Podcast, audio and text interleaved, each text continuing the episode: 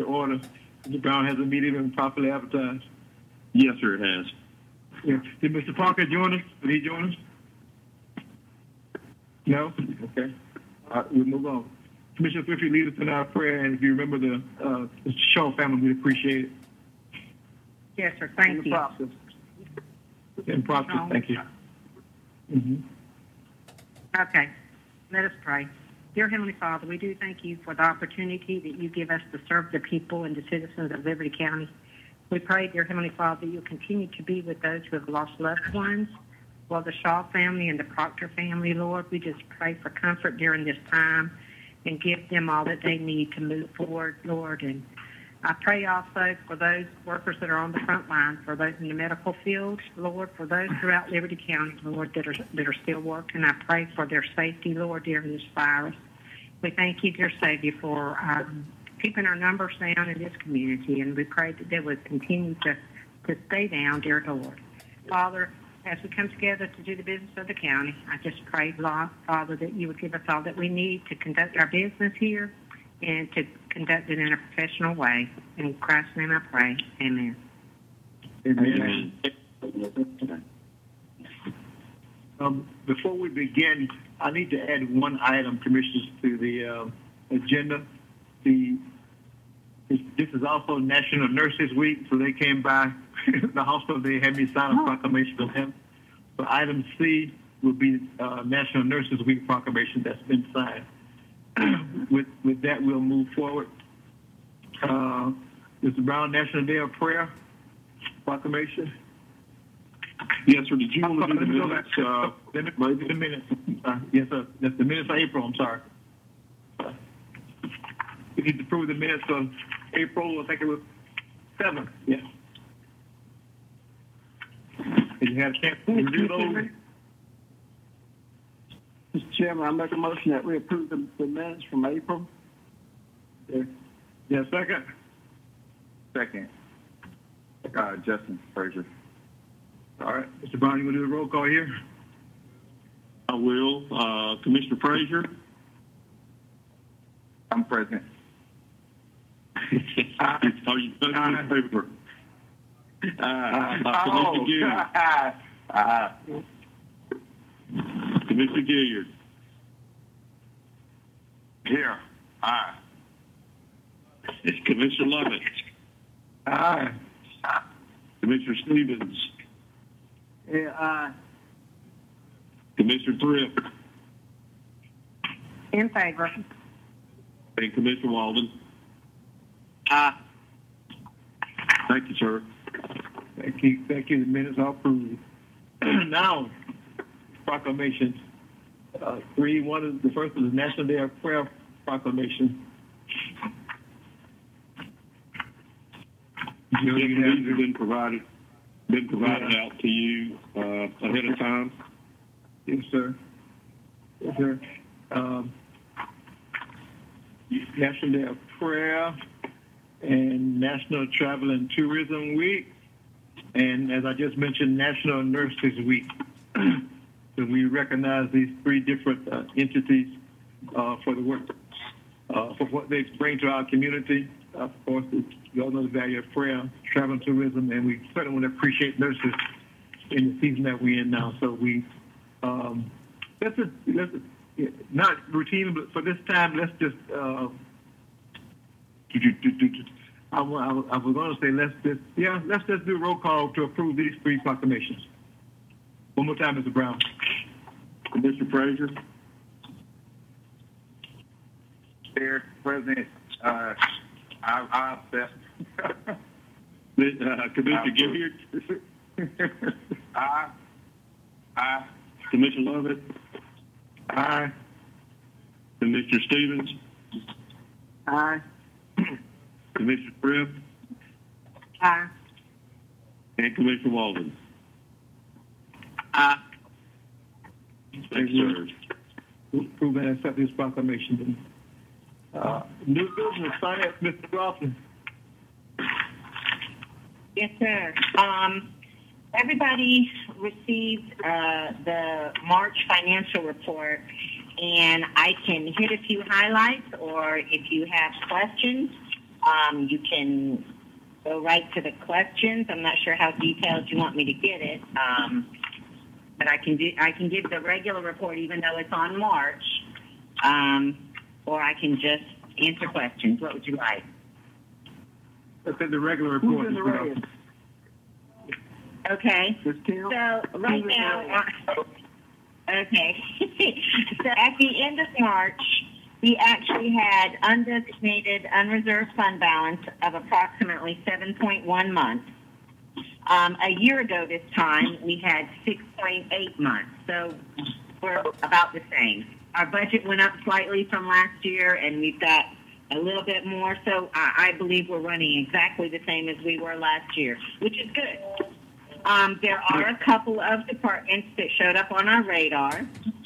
Um, county administration um, showed up. They're running slightly ahead of schedule. And this is basically due to the payments made to Mercer Group uh, associated with the recruitment of our assistant county administrator. Um, risk management continues to run ahead of things because of those lump sum payments that we make in the fall. Uh, government buildings is running over budget because of the unbudgeted expense that we incurred due to the security system upgrade. That was about $126,000 that was not budgeted, but that Jerry's budget has to absorb. Uh, judicial administration, which is court reporters, are continuing to run ahead of schedule. And last of all, narcotics. Um, they're running over in a few different line items um, overtime, um, all their fringe benefits, uh, vehicle repair and maintenance, and purchase of evidence. I actually sent an email today to um, Sasha, to John Long, and to Tina, the admin person of narcotics, to inform them that they only have, as of the end of April, which we haven't closed April yet, but as of the end of April, they only have about $75,000 left. We've got five more payrolls to post through the end of June, and their payrolls alone will be over $90,000, and that doesn't include any FICA retirement or, or anything else with that. So I sent the email out today to tell them they're going to run out of money before June even gets here. And they need to figure out uh, where they're going to get some more money from. I suggested that they talk to the chief deputy, which I CC John, and find out if they can take money from the sheriff's department or from the jail because they're wanting to um, purchase some. They've got an opportunity for some training things that have come up, and I've I've already told them we're not going to be issuing the purchase orders because they're going to be out of money anyway. So that is one department that we know for sure will be out of money before June ends, um, and I've already told them that. Uh, going on to solid waste, we've got about a half a million dollar uh, net income so far, although we have not charged any depreciation yet for the year. Um, so that will come down slightly, but we've achieved about 90, almost 94% of our budgeted revenues through the end of March. So solid waste is looking real good. I will tell you also, Kathy and I discussed today um, the information that we're feeding Culbertson um, and Associates. It's, it's actually NWS Associates because they're the ones engaged to do the cost study so that we can make sure that those assessments are accurate um, if there's any adjustments that will be needed for the upcoming increase in homes, and to make sure that our commercial rates are also um, on target. Um, when you go to sales tax, oh, I'm sorry, all of the other um, special revenue operations and funds are operating, with the exception of recreation. Um, they were running slightly ahead of schedule, although I imagine by the time we close April, that'll come right back in line because they didn't have um, quite the expenses that they did in March, and all of those programs were shut down. So I'm sure that'll fall right back in line. Um, sales tax for for March, we actually received um, seven hundred and eighteen thousand dollars in sales tax um, we had budgeted to receive seven hundred and forty-four thousand. So We were about $25,000 short of our budgeted amount. I will go ahead and tell you we have received the April SLOSS uh, distribution from the state, and it was up significantly from last month. It was 847,000, which is much more than the 744 budgeted. However, um, the April distribution represents the March sales, and March sales are always higher than February because people typically get their income tax check and they go out and spend. So when I compared the increase from February to March of this year compared to February to March of last year, uh, last year's increase was 21% from February to March. This year's increase was 17.8%. But more specifically, compare the um, the April distribution of this year to the April distribution of last year, we were down by a percent. And that just starts to reflect the shutdown that took place that last week or week and a half of March. So when we were doing the budgeting, um, I told Joey and Joe that we really will really start to feel the impact when we close April and we get all of those April numbers. When we get the fines and forfeitures turned over from the clerk of court, when we get our um, loss and our loss from the state, that's really when you're going to feel the pinch because April was the month that a lot of those businesses were shut down and there wasn't court going on and there wasn't uh, fines and, and tickets being written. So um, we'll start we'll start to get a better idea of how this pandemic has impacted us when we get the April results. That's all I have, unless anybody has any questions for me. But that's all I have on the report. Put it that way. Yes, sir. Tim, uh, go back to uh, narcotics. Um, Uh huh. and Mr. Brown and the chairman, can we get a report from them? They used to one at one time they would provide us with a report on what their what their activity looked like, and are they doing any compensating of funds or is it just drugs? For them to be making uh, putting in the overtime. Yeah, their overtime this year is out of the park. Um, I, I, Joey, if you want, I can I can request that from the chief to see if, if they can provide us with information. If you want me to reach out, or Yeah, Kim, I can. It, it, that'd be fine. I was just making a note for that. okay, And I'll copy Okay. you, I'll copy you on my email to him. okay. Okay. All right. Anything else That's from all Kim? I have. Uh, Yes, I do. Um, I think uh, did Joe, Joey, did you send out the um the, uh, audit information? Yes. Did they get that in the Yes, ma'am. packet?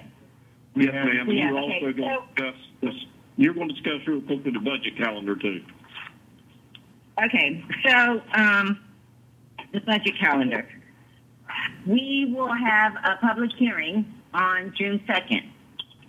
Not sure how that's going to work, but we're going to have a public hearing on June 2nd. And, and typically we have the public hearing on the first meeting of June and we adopt at the mid-month. But I don't, not knowing how the mid-month meetings are going to, you know, come back online or something, um, you may end up having a called meeting to adopt it, or have a or adopt it at your mid-month if you so have a mid-month meeting in June.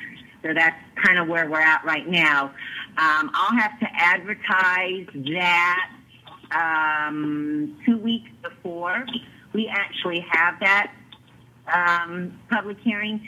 So I really need to have something that's somewhat tentatively uh, adoptable to put on the website because if we're going to have a meeting like this where people call in, they're going to need to be able to inspect it. And I don't know, eh, I'm not sure when the building is going to open up or how that's going to work. If we have a, a copy of the proposed budget up here and we let you know, one person at a time come in by appointment or something to review it. And or we put it on our website so that people can review it and submit questions ahead of time. Um, those kind of things still need to be worked out, and uh, Joey and I haven't exactly nailed them down. I guess that's what I know about the budget calendar. Yeah, we will, uh, Mr. Chairman, and- Mr. Chairman and members, we, we will, you know, obviously when, when y'all decide, when y'all probably will have this conversation tonight about next month, um, or at least after the governor's order expires and sees what that does. But, you know, we'll make whatever arrangements we need to make, uh, either virtually, uh, in-person contacts, uh, for review. I mean, that, all of that's doable. Um, and we'll nail that down once, once we see exactly how y'all are moving forward. So that, that won't be an issue anyway we want to work it. Okay. Okay, so, oh, I'm sorry, go ahead. You all right? Okay, Now you. so now we talk about the uh, proposed audit. So last year was the, was actually supposed to be the third year of a three-year contract for Karp Ronning and Tindol. Um, Mauldin and Jenkins actually ended up acquiring Karp Ronning and Tindol uh, during the off time. So came in last year into last year's audit with Mauldin and Jenkins kind of absorbing Karp Ronning and Tindol and agreeing to honor that third and final year of that contract. I reached out to them to see if they would provide us a one and three year um, proposal to do the audit, and they they sent it to us, and you should have gotten a copy of that. And it was uh, sixty thousand, sixty-one thousand, and sixty-two thousand for fiscal year 2021 and 22. Um, so I guess we need to vote on that if you want to uh, approve that proposal. What had been the previous fees? I'm sorry. Are these, are these in line with their previous fees? Yes, the last one I think was 59, 59.4 was was actually what it should have been. They actually ended up billing us a little bit less than what Park Ronning and Tindol's uh, work was because of so much work that Derek did. You know, we we actually engaged him separately. Right. Well, Kim, uh, uh, uh, I guess the- the main question is, you are the one that's working with these uh, people directly. Are you satisfied with them? The way how it is? Absolutely. I was, I was satisfied with them before we went out for bid the last time. But, you know, really, I'll, I'll work with anybody y'all choose. It's easiest to continue to work with the same people because they, they know us. They know our systems. They know our people. They, they know how things flow here. Um, I, I'm happy with their work. I- Joey, uh, do you have anything to add to that? No, ma'am. I, I, I agree 100% with you, and, and um, it, but yet, you know, even even with them, and they know the flows, and they know all that, they're at arm's length. So so they call it as they see it. So I feel real good that they're giving us an honest report. Um, you know, and, and it does help with that flow a lot uh, to expedite the completion of it. And, and Kim and, and her folks and and these guys, uh, if you remember, completed the audit on time um, and and that's that's very very important. So my my recommendation too is to try to engage them. Very, I think very reasonably priced uh, for another three years. Any other questions or comments? Mr. Chairman, this is uh, Eddie. Yes, sir. I, um, I'm in agreement with uh, with Kim and Joey. There's just one thing that I um, I don't know. I don't get a chance to review that thing. I guess as closely as I would like to, but the documentation, Kim, that's coming in from those for each department um, for a contractor that we hire or anybody, are you getting that? I mean, are they providing that to you? And is it in the audit documentation of, you know, uh, X amount of dollars and what it was used for in that audit? revenue. I'm- I'm not expense? I'm not sure I understand the question. I'm sorry. Uh, You said if somebody we contracted with No. provided Let us. The, Okay. the auditor that we've got right now, Yes. um, are, are you satisfied that the documentation, I mean, the numbers across the board that they give us is one thing, but when they go in and do that audit, whether it's revenues or expenditures, are those revenues and expenditures documented well enough that we can say this dollar amount was used for A, B, and C? Uh, Is that being done, or is it just per department? Uh, and, and I'm asking that on the heels of the question that Commissioner Stevens said about, um, are we, are we having the documentation we need on our expenditures? So let me, let me kind of address a couple of things. So any auditor that comes in is going to audit at a materiality threshold. So um, while they select samples both on revenues and expenditures, they're not going to look at every single thing. It's just cost prohibitive. So what they're going to do is they're going to select samples from every department, from every check register, from every deposit, from, from every billing statement, and they're going to look at those samples. And if something falls out of line um, of what we've recorded, then they're going to test some more. They're going to select more samples to get comfortable with the numbers that we've provided them. So, uh, as far as like documentation of where every single penny went or what came in was spent on what, it's not really. Um, all the money comes in and into the general fund. So I can't. I I would dare. I I wouldn't even try and say, okay, we had two million dollars in fines and forfeitures, and this much was spent on this and this. It all goes into one lump sum general fund revenue. Now, we can say with a pretty good assurance that the expenses that were recorded by department, you know, actually occurred and were booked correctly. So it's not necessarily this revenue was spent on this expense. It was here's total revenues, here's total expenses by department, here's total revenues by line item. Um, and that's kind of what they're testing. They don't. We don't really say this revenue was spent on this expense. Does that help answer your question? Well, it does, but what I'm what I'm getting at is, I wonder if going forward, if we are not just like anybody else would, we pull a department and we say, I mean, let's just say, for instance, that we take solid waste and we go in there and we dissect it. Next year, it won't be solid waste. If we feel good about it, it may be something else that's under, you know, Joey's administration. Uh, and, you know, I know you can't do the whole thing, but in any particular case, whether it's to, even, even, um, you know, got um, folks that's working out here with the health department that's on contract. Uh, we've got people out here uh, that's working, even Trent is a contractor for the county. He's our engineer, but, you know, hey, it, we get his monthly billing and we know what the monthly billing says, but do we ever go in and say, okay, tell, break this down for me and tell me, you know, what was done? And that's what I'm asking.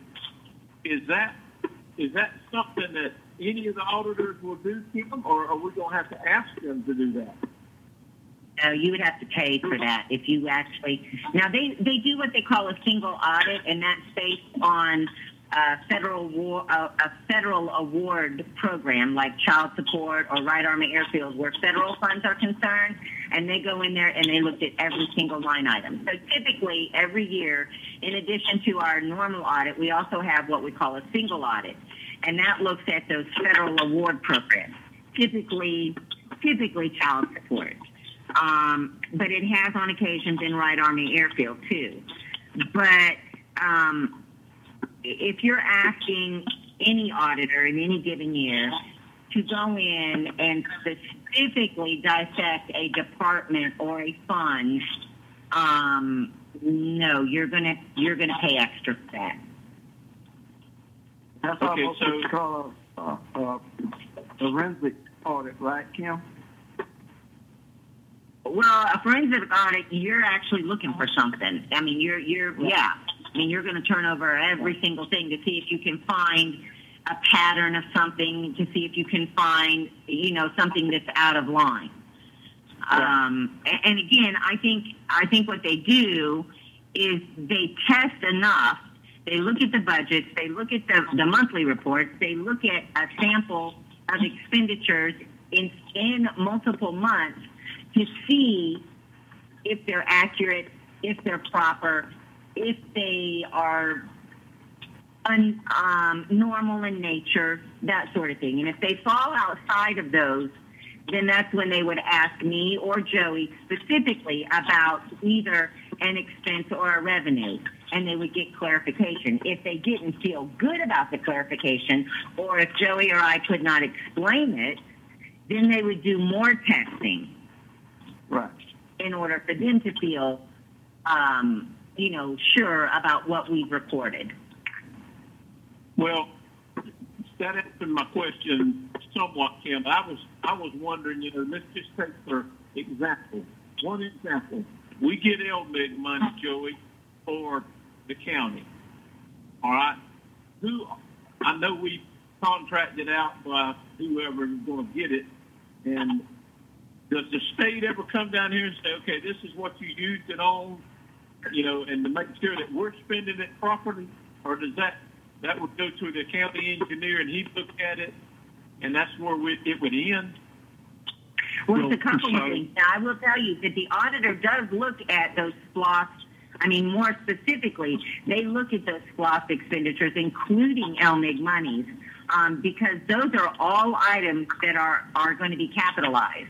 So they test any SPLOST thing separately, and they do look at that probably a little bit more thoroughly than just the other departments because that is a special revenue fund because there are construction proj- projects going on. Now, what they're going to look at is, okay, you had this much LMIG money. Show me the, the projects you spent it on. And we're going to show them the projects we spent it on. Then they're going to look at those projects and they're going to look at the cost of the project. They're going to look at everything that went into that project including the contractor costs, including the engineering costs, any architecture costs, any environmental costs, and they're going to look at the invoice and they're going to look at the overall project to see if it's reasonable, and they're going to talk to Joey and Trent about it. So Commissioner Walden, the state does not, they reserve the right to, but they have not ever audited LMIG or um, LARP funds, to my knowledge. Uh, but we are required to separate those in such a way that if they came, we could show exactly what the expense was for and where it was done. And Kim, um, after she, she made some changes, she really tuned some things up uh, it, after we uh, the person that used to work with SPLOST left, and she has got it detailed now where she can break out. In fact, those LMIG funds if they're split between districts, she gives that on your report. She can show that breakout to, to what percentage and what portion was used of that contract in that district. So. I I think we feel pretty good that if we were ever audited by the state or anybody else on that detail, it's uh, it's much much better than than I think any others would have. It's uh, I, we feel real good about about the basis for it. Well, the, the main question is, you know, I want to make sure that that is correct because we're going to try our best to get more grants and more LMIG money. And if our numbers are correct, then they'll probably say, you can bet your bottom dollar those folks down there are following up like they're supposed to. So, um, but I'm sorry for taking everybody's time, but that's just something I wanted to ask. I have been asked that question uh, more recently than I've. I mean, you know, I tell them that my district is basically in the city, but there's a lot of people who are asking about that. So, wanted to be able to share some information, and thank you, uh, Kim and Joey. Yes, no, no problem, no problem. I just, like I said, anything that deal, deals with capital assets, um, they they actually test that separately, and SPLOST deals with all you know capital assets. So they they look at projects in process, um, things that haven't started, things that have completed, because all of that goes into our fixed asset ledger, and all of that impacts our entity-wide balance sheet significantly. So they they look at SPLOST with a fine tooth comb. Okay, thank you, Kim. Kim, don't they look at, um, cash transactions with a fine tooth comb also, any kind of cash transactions? Don't I recall that? So, so they do. They they what they do. They have two different two different things they do. One is a materiality threshold. So they pull, uh, they determine our risk level, um, and then by our controls. There's a very I don't know a 20 page document that Clint Stanley and myself have to answer every year about our processes and about our controls. Based on that, they determine a materiality threshold. So they'll they'll select a sample of, uh, you know, let's say 200, 200 different transactions that went through on this account.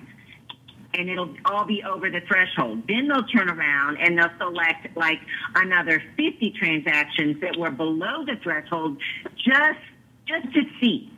Because you, you've got to test those. But they they make sure that that materiality threshold is low enough to where they're capturing things that would prevent a misstatement but they also test things below the threshold so that they can make sure that the little things or that you know somebody there isn't a a human uh, error or a human fraud going on um, for the little things because you know it it has been determined in the past that certain businesses certainly not ours but once once accounting departments learn the threshold then they do transactions below the threshold and they they, they think they won't get caught. But our auditors select both selections over the threshold and then some that are under the threshold, just as a general rule of thumb. Okay, I thought there was special emphasis on that. Okay. All right, On but, uh, yeah, on on certain cash collection sites, yes. hmm Yeah. All right, uh, you heard the recommendation from Ms. McLaughlin to continue doing business with Mauldin and Jenkins. Uh, June thirtieth, sixty thousand. This year, June thirtieth, 2021, 61,000. And 2022, 62,000. Uh, that's your recommendation, Mr. McLaughlin? Yes, sir, it is. Okay, so Chair, entertain a motion. Mr. Chair, I make a motion that we accept the contract with Mauldin and Jenkins for three years. Second. Connie, the rest. Okay, Motion from Commissioner Stevens, second Commissioner Thrift. Any further discussion? There being none, Mr. Brown, the roll call. Uh, Commissioner Frazier, Aye. Commissioner Gilliard, Aye. Commissioner Lovett, Aye.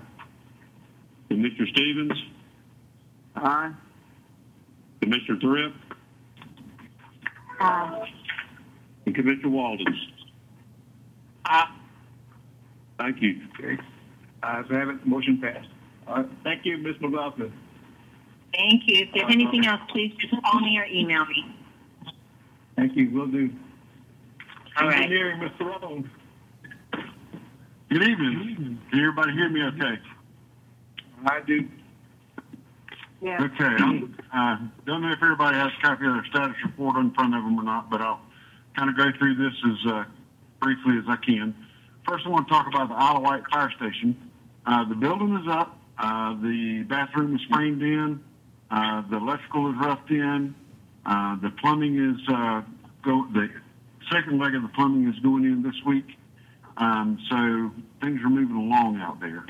Uh, one thing that uh, we did not have the price on when we got all the approvals um, a couple months ago was the bay heater. Uh, we had budgeted $2,500 uh, based on the prices that we were getting with the East End Fire Station, and the price that we got to uh, do the bay heater for the of Fire Station is $1,306.08.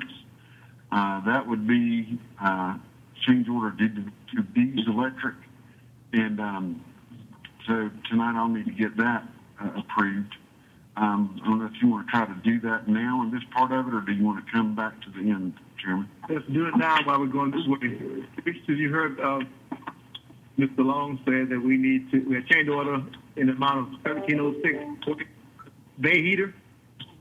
Uh, is there a motion to approve that change order for that amount? Is that gas or electric, Trent? Electric. Okay. So will there be a generator down there to go with that? No, sir. Well, I mean, I, I, I, I, I see a little hiccup right there. If the power goes out and it's cold, uh, it's not going to do those trucks any good. Now, yeah? let's keep that in mind. Yes, sir. Yes, sir. Uh, Commissioner Stevens, good point, and um, I'm following up with Mr. Long and or the contractor. You may remember last time, Commissioner Walden, y'all discussed that same thing. Uh, We and so we want to try to get a price for a uh, transfer switch to at least be located there with everything we need, uh, so that we can get a grant for the generator. Okay. All right. Sure, we, uh, and I'll make sure I have that price for transfer switch. You know, I'll give that out to you guys. Okay. All right. Any other questions? Mr. Chairman, Mr. Chairman, I had a question from Mr. Mr. Brown. I was just, does station fifteen have that transfer switch? Station 15, I don't think has that transfer switch, no ma'am. But if you'd like to, we can also uh, uh, get a quote on that. Yeah, let's go ahead and do that. That's all the questions I had, Mr. Chairman. All right, good catch, good catch. Any other questions from any other commissioner? If not, we'll chair entertain a motion. Chair, Chair, I make that motion that we accept the, uh, the amount mentioned for the, uh, transfer switch at the Isle of Wight station. So this is for the heater, right? This is for the heater, the heater. I mean, for the heater, I'm sorry. Not Yes, the heater. Uh-huh. They're gonna, they're gonna price I'm the sorry. that. Yeah, Right. Okay. All right, is there a second to the motion? to- All right, Commissioner Thrift makes the second. Any further discussion? And they will get back with us on, uh, tentative pricing for the transfer switches at Isle of Wight Station and at Station fifteen. Am I right, Mr. Brown? Yes, sir, that's correct. All right. Yes, sir. All in favor, all in favor of the motion? Uh, roll call, Mr. Brown. Commissioner Frazier, Aye. Commissioner Gilliard. Aye. Commissioner Lovett, Aye. Commissioner Stevens, Aye. Commissioner Thrift, Aye. and Commissioner Walden. Aye. Thank Okay, you. the motion passed. Thank you. You may continue, Mr. Long. Okay, the East End Fire Station, uh, right now they're waiting on, uh, some of the steel for the building to come in. I think, uh, Mr. Mena may have some, um, more information and some pictures for you, um, on that. And, uh, didn't know if you wanted to go through that now, Joey, or if that's something that comes up later.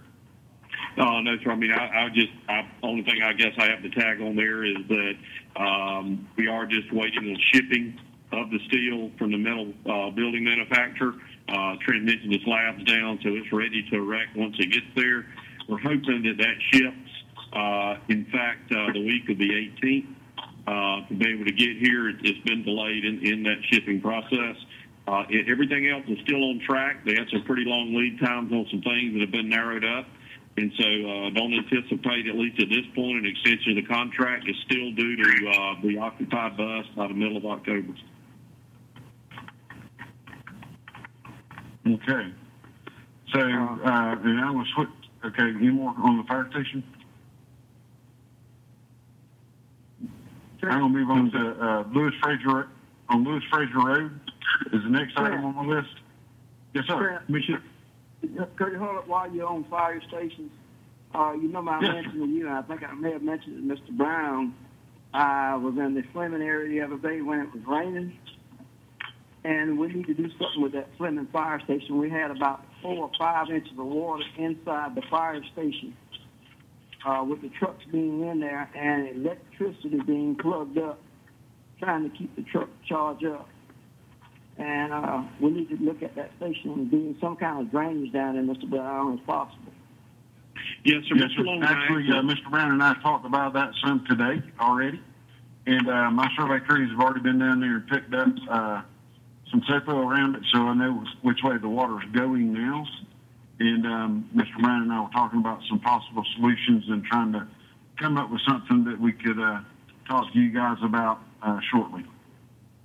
Yes, Commissioner Stevens, and uh, just to tag on real quickly with that, uh, as you know, that that's kind of a uh, a small substation. It's really, uh, as far as the mileage goes from Lake George station, we're, we're way inside the five miles there. So, I, you know, we want, do want to bring you a cost estimate on what it may take. That is a leased building for us, so we, we want to bring you something prudent without spending a lot of money, um, if we can, for a fix in that in that area.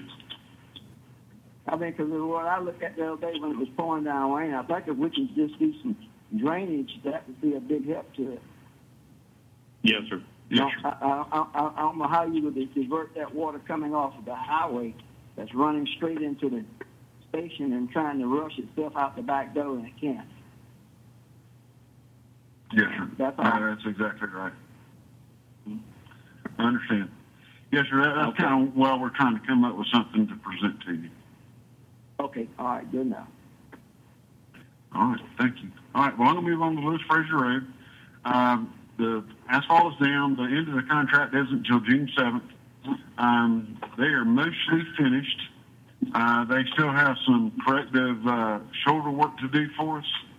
Um, actually got to get a little bit more dirt on some of the shoulders, uh, to make those work a little bit better. Then the, uh, pavement markings need to get put down and, uh, then that project will be pretty much finished.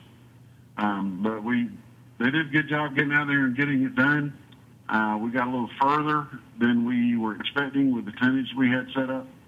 So, uh, we're doing really good with that one because we got all the way to the bridge. Right, Um, so it was correct. really a, a good stopping spot where we got to. So, um, we're really proud of them for what they did. Um, Melvin Lane, uh, they've got, uh, the water line connected and they started out with the water line across the street. Uh, there not much going on out there this week, but they should be back on it again next week, moving forward with that. Uh, Um, hey, Trent, Trent. yes, sir. Yeah, I'm, I'm looking at a report on Melvin Lane. Um, you, you got this parentheses that Melvin Lane is in District Four. If, if you could win, um, what, what, what they normally do is they wait until I pay for it and then move it into another district. Right, because I'm sitting waiting now. Well, Well, at least they didn't put District One on it. Well, uh, well, Yeah, the last time you gave it to Marion, so. Well, but, but before you give this one to Pat, let, let me finish paying for it first. Oh, okay, well, I'll wait. Okay, all right. I was just trying to get a jump on the situation. Okay, all right. Uh, goodness. Um, I'm going to sw- skip down. Uh, one of the last things in my report is uh, NPDES uh, with the green infrastructure. That's a separate item that comes up again later. If you don't mind, I'm going to skip over this one and come back when it comes back up on the agenda.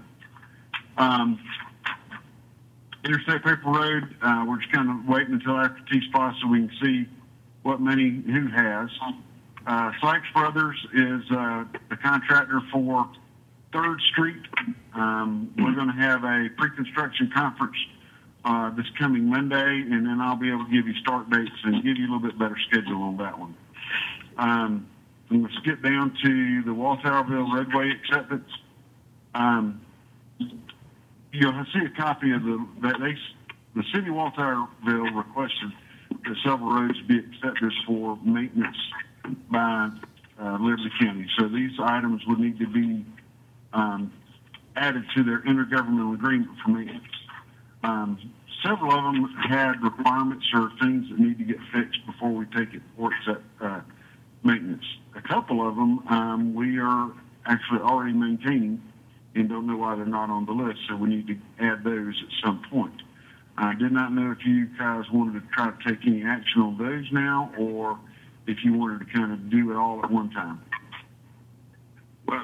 Trent, what, what I'd like to do, I, I, I if we could, I, I'll like, I'll get with Mayor Baker and, uh, maybe he, you, you here and I, and I can get together and, um, and take a look at that before we bring it back, um, before, before the board. I, I'll get with Larry tomorrow, but, uh, I gotta go out of town tomorrow, but I'll get with Larry this week and we'll, we'll, uh, schedule a meeting, come up there and see you and, and we'll talk about it.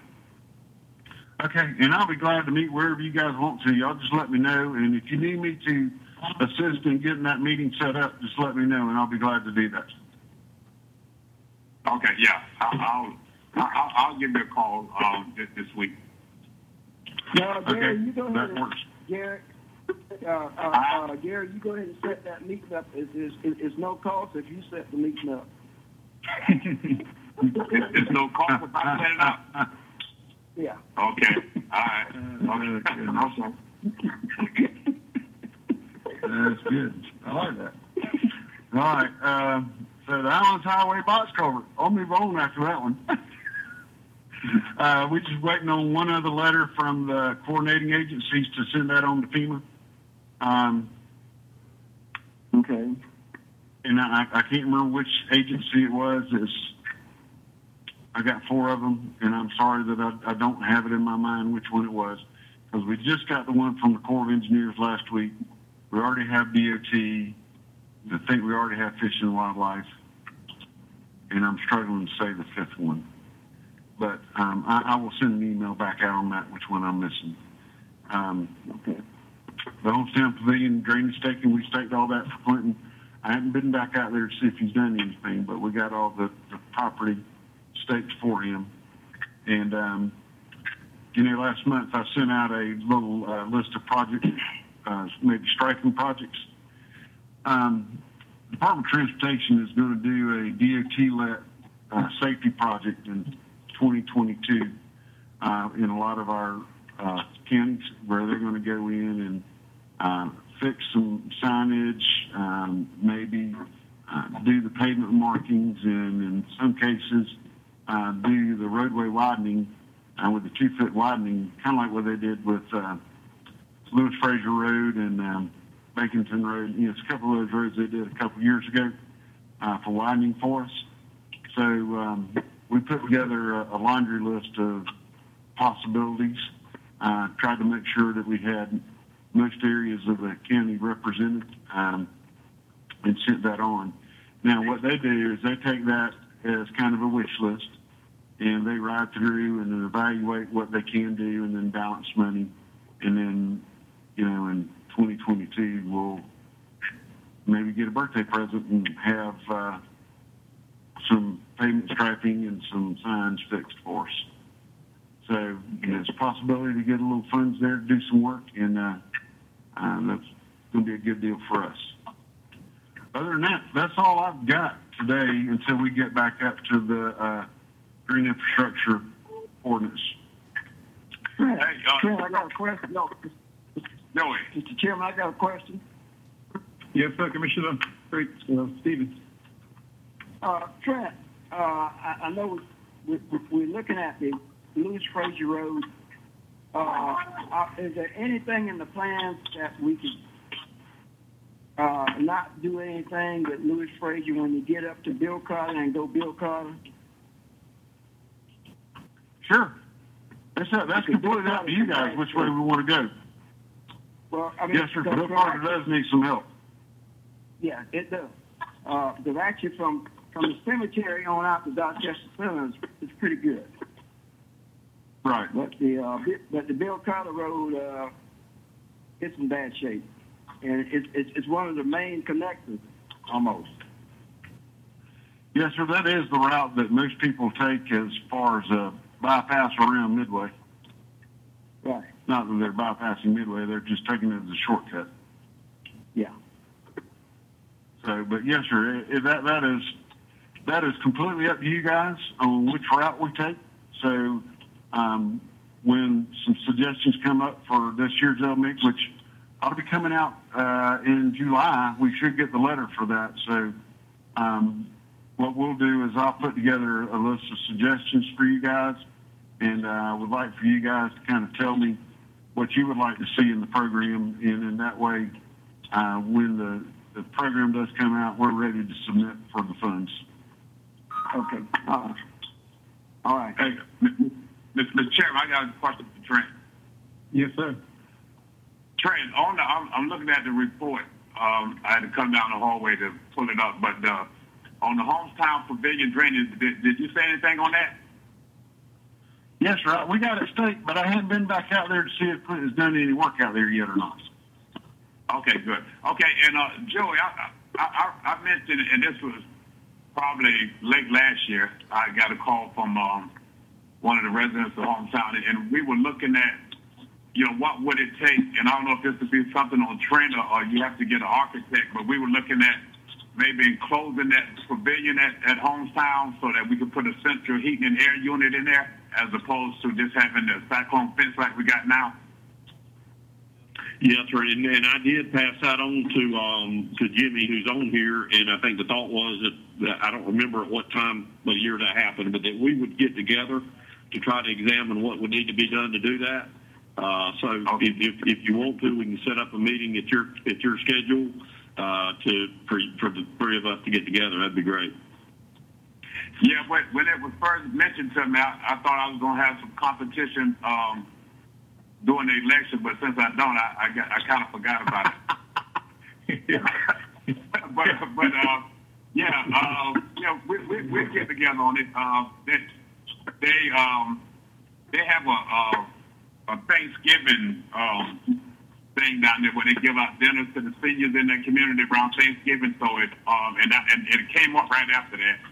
So um you know we we good for now, but it, it, it was just like when it was real cold and they you know they didn't have um that, that's why that's what the idea came up about having an, an enclosed uh, facility down there. But we, we'll get together. I get I get with you and um you and Jimmy on that, and we'll talk about it.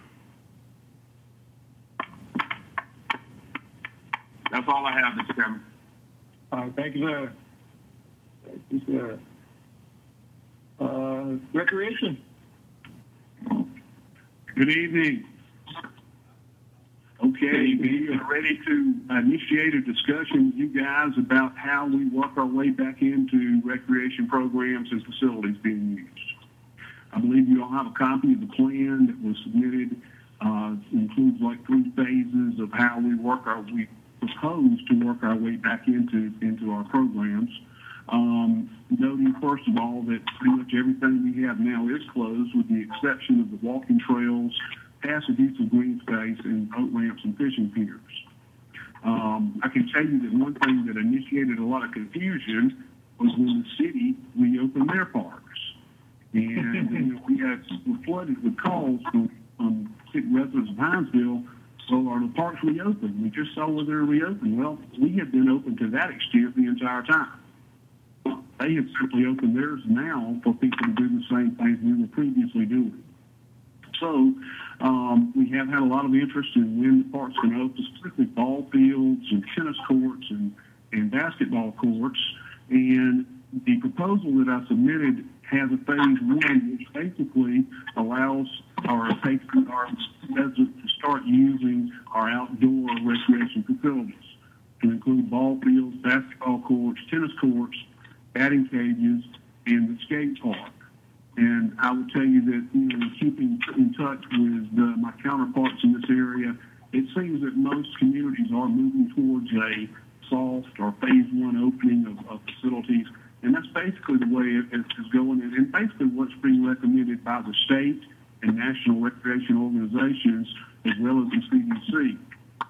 So, you know, we feel like we're we're um, you know in tune with what everybody else is doing by opening those facilities. Um, you know, we have a few concerns. Um, you know, we have during this this past several weeks when we've been shut down, actually having our staff patrol all of our parks, trying to ensure that you know people were observing the rules. Uh, we've had you know a lot of people that we had to ask to stop what they were doing because they were on facilities that were closed and doing things that were not recommended. So I'm, I'm afraid that we will be in a position of having to do quite a bit of policing, for lack of a better word, uh, of use of the facility. Because even if we open these facilities, um, you know, we're going to be faced with asking people to observe social distancing and CDC guidelines. So, you know, one decision that I would I would really, you know, in addition to when do we open these these facilities, another decision would be, you know, to what extent do we want to to be involved in enforcing the rules of, that they are supposed to follow. Um, you know, we have so many parks that are spread throughout the county. It, it would be next to impossible for us to be at every basketball court or every ball field and, and to ensure that, that, that people are following the rules. Um, I, I have, you know, input from some communities who their strategy is just, okay, we're opening, we're going to expect people to observe the rules, self, you know, self-police themselves, uh, and, and that's where they're going. They're not going out and trying to enforce the rules. Uh, other communities are putting very strict limits on the number of participants that can u- utilize facilities, having their, their uh, staff there to monitor those facilities and actually control uh, the usage there. So that's that's a tough issue for us, trying to figure out, you know, how we would go about doing that uh, with, the, with the amount of staff we have and the number of facilities we have that we would be trying to trying to monitor. Um, one thing we would plan on doing in this phase one opening of outdoor facilities would be to encourage our, our users to, to, to reserve the facility. Uh, that way, you know, we could say, hey, this person has a facility reserved for a limited amount of time. Um, you know, that gives them the ability to come to the park knowing that they're going to have access to that facility, you know, rather than having to stand in line or there be 20 people waiting to use it. And I'm afraid that we could be faced with that uh, in a number in a number of different facilities. So anyway, that's phase one, and, and I guess I would ask for feedback on that before I proceed any further. Mr. Chairman. Yes, ma'am. Mr. Chairman. Uh, I would, um, the, the self-policing, I think would be a good idea rather than our employees or Jimmy's employees trying to police it themselves. I, I don't know that that would be a good idea for our employees to do that.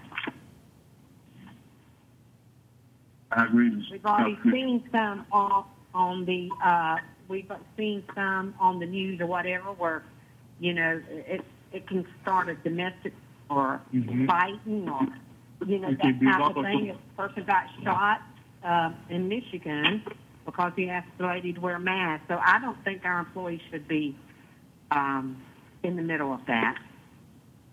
And if they, and I don't have a problem with opening up the basketball court, the walking trails, other than we had discussed last week, not opening up the playground equipment. But I see that my signs are still stay closed on the Gum Branch fence line, and I have seen your folks out there, you know, in the vans in the evenings, Jimmy. Um, But um, overall, I hadn't seen nobody on those grounds in a while. Every once in a while, there's some guys out there playing basketball, and I think that's okay. That that's just my opinion that they can police themselves. I, I like I uh-huh. like your idea, Ms. Smith. I would go along with Commissioner Thrift. I would say uh, self-policing would be fine. Then if that doesn't work, Yes. then we would have to go to a plan B. But I believe in giving Right. them the first opportunity to first to self-policing. Do, we- do we bear any liability, Joey? That's my question. Uh, I think Mr. Davis is on here, so I might defer to him for luck. Thank goodness. Mr. Davis, do we bear any liability for what happens at our parks?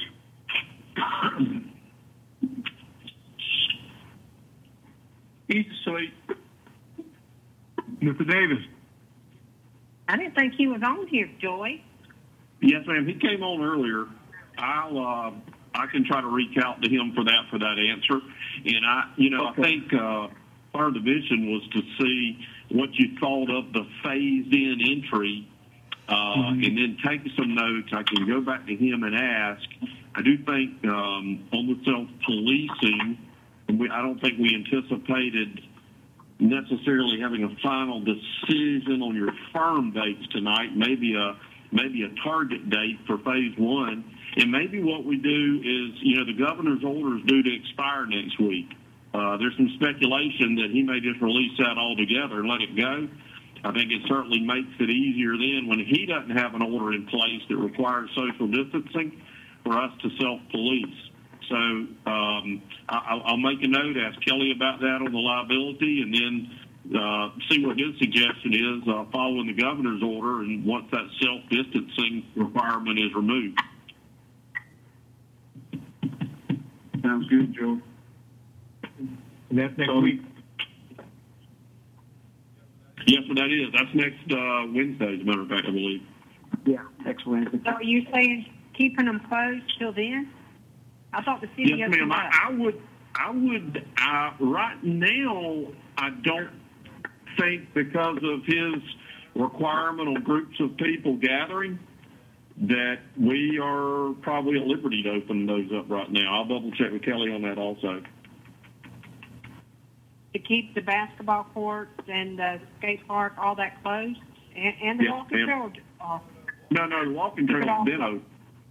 The walking trail's been well, I open. don't- I think that's confusing at Gum Branch because there's a closed sign on the gate at the entrance to the um, ball field.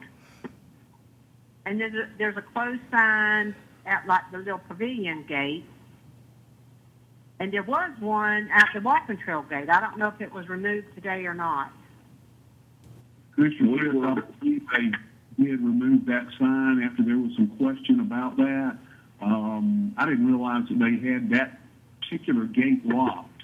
Uh, it- the configuration of Gum Branch Park did make it a little more difficult to, to show which facilities were actually closed, with really the walking trail Yeah. being the only thing that was open. Um, so we tried Okay. to remedy that. Uh, uh, we, could- we could go back and even, you know, add some signage to say walking trail uh, only is open, something to that effect.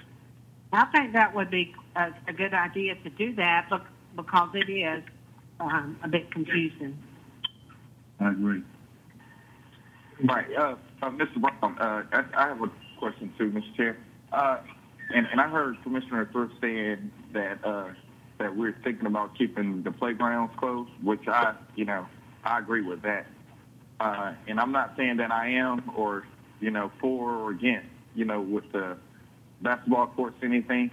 But if, if, if we're trying to, to practice social distancing and we're trying to keep our numbers low, uh, would it be a good idea to have the basketball courts open? Because even with them, you can't social distance playing basketball or let's say playing horse. And those same people have probably have children. So I mean, we we, we shut down the playground, but they're going to play basketball and then going home. I mean, hey, what I'm saying is let's just keep it unison, whichever way we go. That's just my opinion. Uh, yeah, batting cages would, would offer a offer a challenge also because I know there's some folks that are anxious to use those. Most of those are going to be want to be used by at this point in time uh, traveling teams or folks that use our facilities, and there would be at least 12 kids there at one time huddled around the fence. So. Uh, I mean, I, I I think that makes good sense to to kind of all be all all be in or all be out. Now, again, again, I'll, I'll lean back to Kelly and the governor's order because if he keeps those tight restrictions on there, it doesn't really matter what we want to do. And so I realize what some other parks and stuff are doing, Jimmy, there, but I'm not sure that. I mean, they're clearly running afoul uh, of that social distancing requirement. Um, so again, I, you know, I think the thing was um, to take some notes. Do, do you like the phase plan? And then, if so, let us target some opening dates uh, for you, which would be great. But you're, I'm Well, I agree with with the. Yeah, yeah, go ahead, give me the,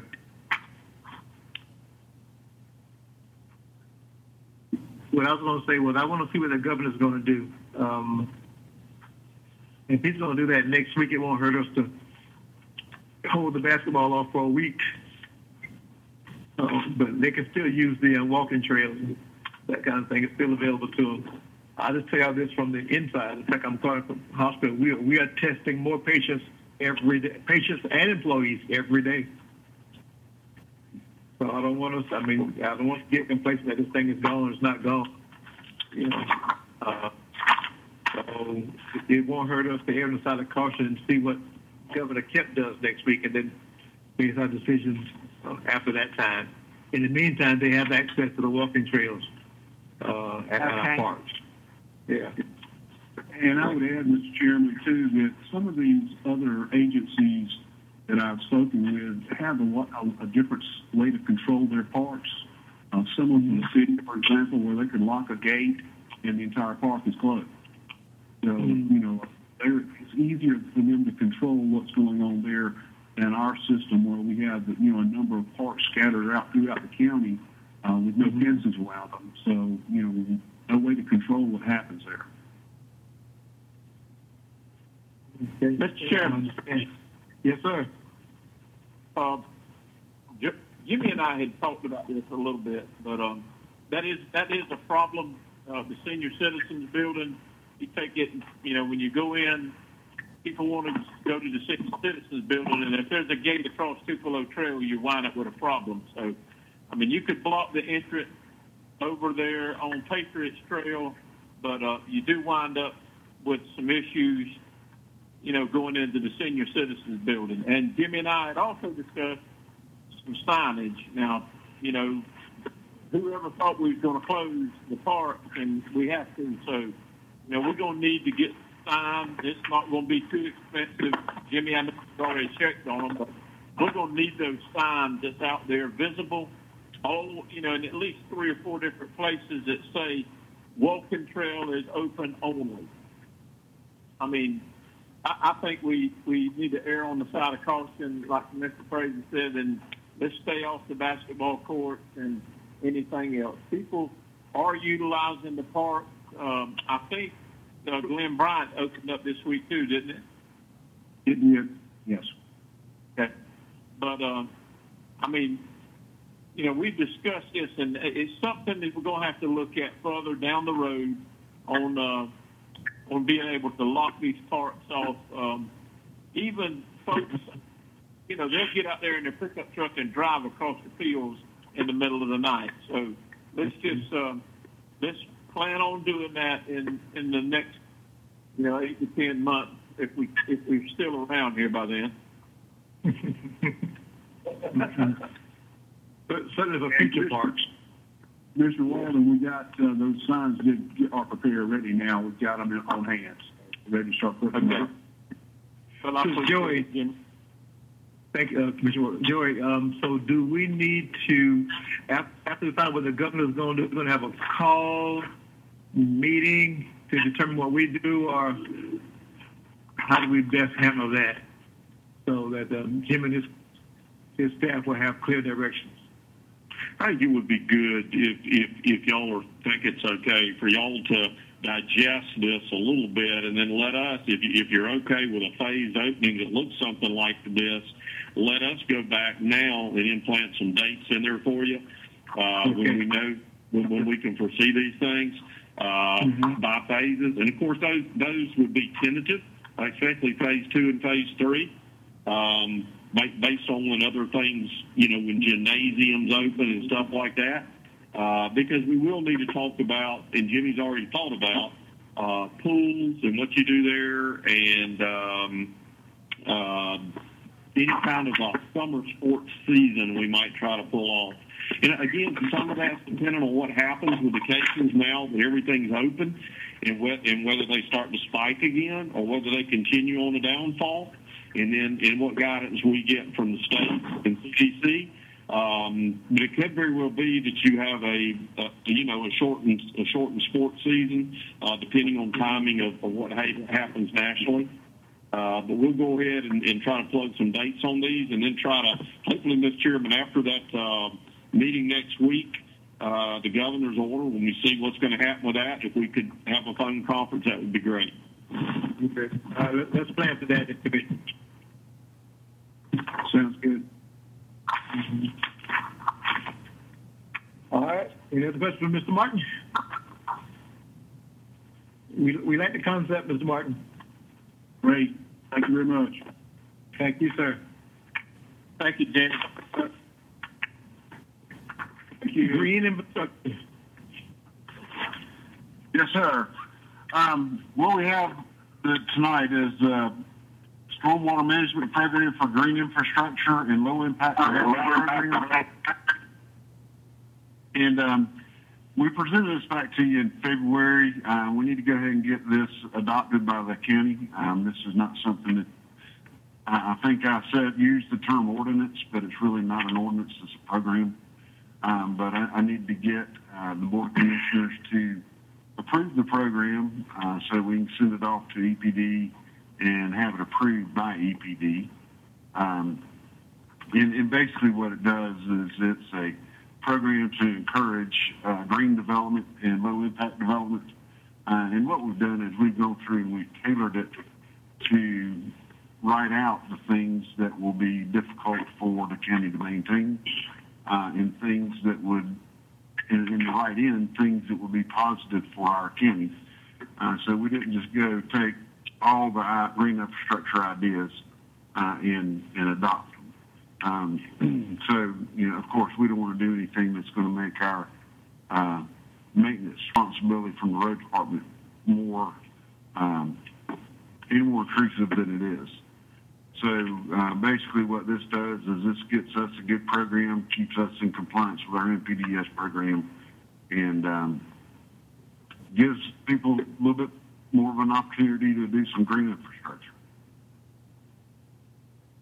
So what I need is just somebody to, I need to be able to adopt it and have it approved by the county commissioners so I can go ahead and forward it on to EPD.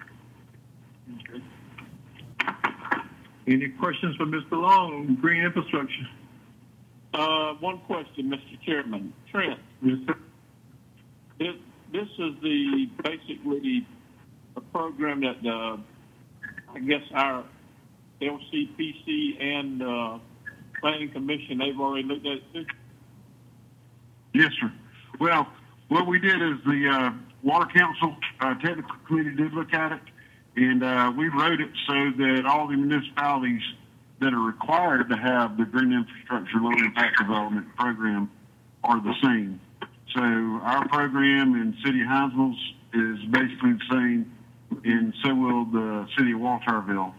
Uh, Allenhurst and Flemington have less than 10,000 people, so they have the same requirement. But yes, sir, we, we kind of got this all set up. We did run it through the uh, Water Technical Committee. It, would Limerick be considered a low impact?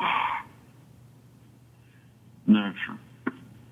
It No, would? That, that, that's but low impact development is going to be um, just different types of being able to reduce your impervious areas, uh, using brick pavers, pervious concrete, um, things like bioswales, uh, and, and we allow those on private developments where we don't have to maintain the bioswales. Um, just different types of stormwater ponds uh, that include uh, heavy vegetation in them. You know, they're, they're really nice looking items if they're done well and well maintained. So that's basically what it is, is to reduce our, is to reduce our rainfall runoff and increase our rainfall runoff uh, quality. So we're reducing quantity and improving quality with this. With some cosmetics every now and then. Yeah, sure. Yes. Yeah, sometimes like the bioswales, if they're in a, a, a public right away or something like that, they're terribly difficult, and, and our guys are not going to be set up to maintain those. Um, So, then one thing that, that is required as part of this program is that uh, if these um, items are included in your plan, that you have to sign a stormwater management agreement that you're going to maintain them and that they're going to be kept in good functioning order. In, in that the county is not going to have to maintain it. So, you know, we're, we're very specific on making sure that it's not something we're going to end up with. Well, on, on, that note right there, and Commissioner Gilliard's here, who maintains the, um, the, um, water retention ponds, um, Commissioner Gilliard? Like at, Albee football field. The city does that, don't they? And only Yeah, every little yeah. park. Yeah, we uh, the, the city has some ponds, and then there, there's some private um, private ponds that I think uh, the let's say like the one behind Walmart that they're responsible for that, and uh, uh, I think LCPC inspect them. But uh, we we got some that that belongs to the city of Hinesville that that we have to go in and maintain the integrity of the structure and you know mow the weeds and stuff like that. Make sure that the pond is doing what it's supposed to do. Right. So we would have uh, any anything the county would have Trenton, and that would be the responsibility of Clinton's group to inspect them and make sure they are, in fact, got enough cattails in them and enough cypress and this, that, and other. Yes, sir. Yes, sir. That, uh, in actuality, that's it. But that, that's what I was trying to tell you. Is I tried to limit what we put on the county. We tried to encourage it in the private development sec- sector. Well, yeah, that's and that's Right. one reason I want I want to make sure because them folks' start is already loaded. So um, let's, Yeah, they are. we def- definitely want to make sure that the ink's real heavy on their side. All right, that's all I got. Thank you. Yes, sir. All right, any other questions of Mr. Long? Chair, entertain a motion to approve the green infrastructure ordinance. Is there a second? Second. Gary. Second, Okay, Commissioner Gee, Commissioner. Any further discussion? Mr. Brown, the roll call. Yes, sir. Uh, Commissioner Frazier. Aye. Commissioner Gilliard. Aye. Commissioner Lovett. Aye. Commissioner Stevens. Aye. Commissioner Thrift. Aye. And Commissioner Walden. Aye. Thank you. Hey, you know, uh, Joey, I, I've been sitting here all this time, and I, I just figured out now how you've been doing the roll call. You, you going in alphabetical order? Yes, sir. Okay. I, I, was, I, I, I, was, I was trying to figure. I was trying to figure out how, how, how we how we sit how we sit when we up there, and you're going. If, it's not one through six. It's not. Uh, I, so I, I got it now. Okay. Yeah, I'm still I'm always last. I'll be glad to do it any way you want me to, sir. No, no, no. That, that, that's fine. I, I got it now. Don't- Please don't switch up. Hey, you're the only person, the only person behind me is Paul Zeckman. All right. All right. So if y'all don't need me anymore, I'm going to sign off. Thank you, sir. Thank you. Y'all have a great night. Take care. Okay. Administrative report. Yes, sir. And I'll, I'll try to run through this real quickly. We've already really talked about the fire station construction there. Um, recreation improvements, just to let you know, we're following up. Uh, Mr. Mosley met with uh, Mr. Long and Mr. Martin to do a handicap accessibility uh, look, and they're finalizing a report for the board there. Of course, that's something that's prioritized to come out of SPLOST. Uh, we'll tell you too that uh, somewhat related to recreation improvements, uh, Mr. Long has done the surveying for the whole Miller Park area uh, to include the uh, solid waste and fire site, and he's going to try to propose a layout that everybody can look at. So uh, he and I talked about that this morning. That's where he is on that project. So it's that, that large uh, planning project.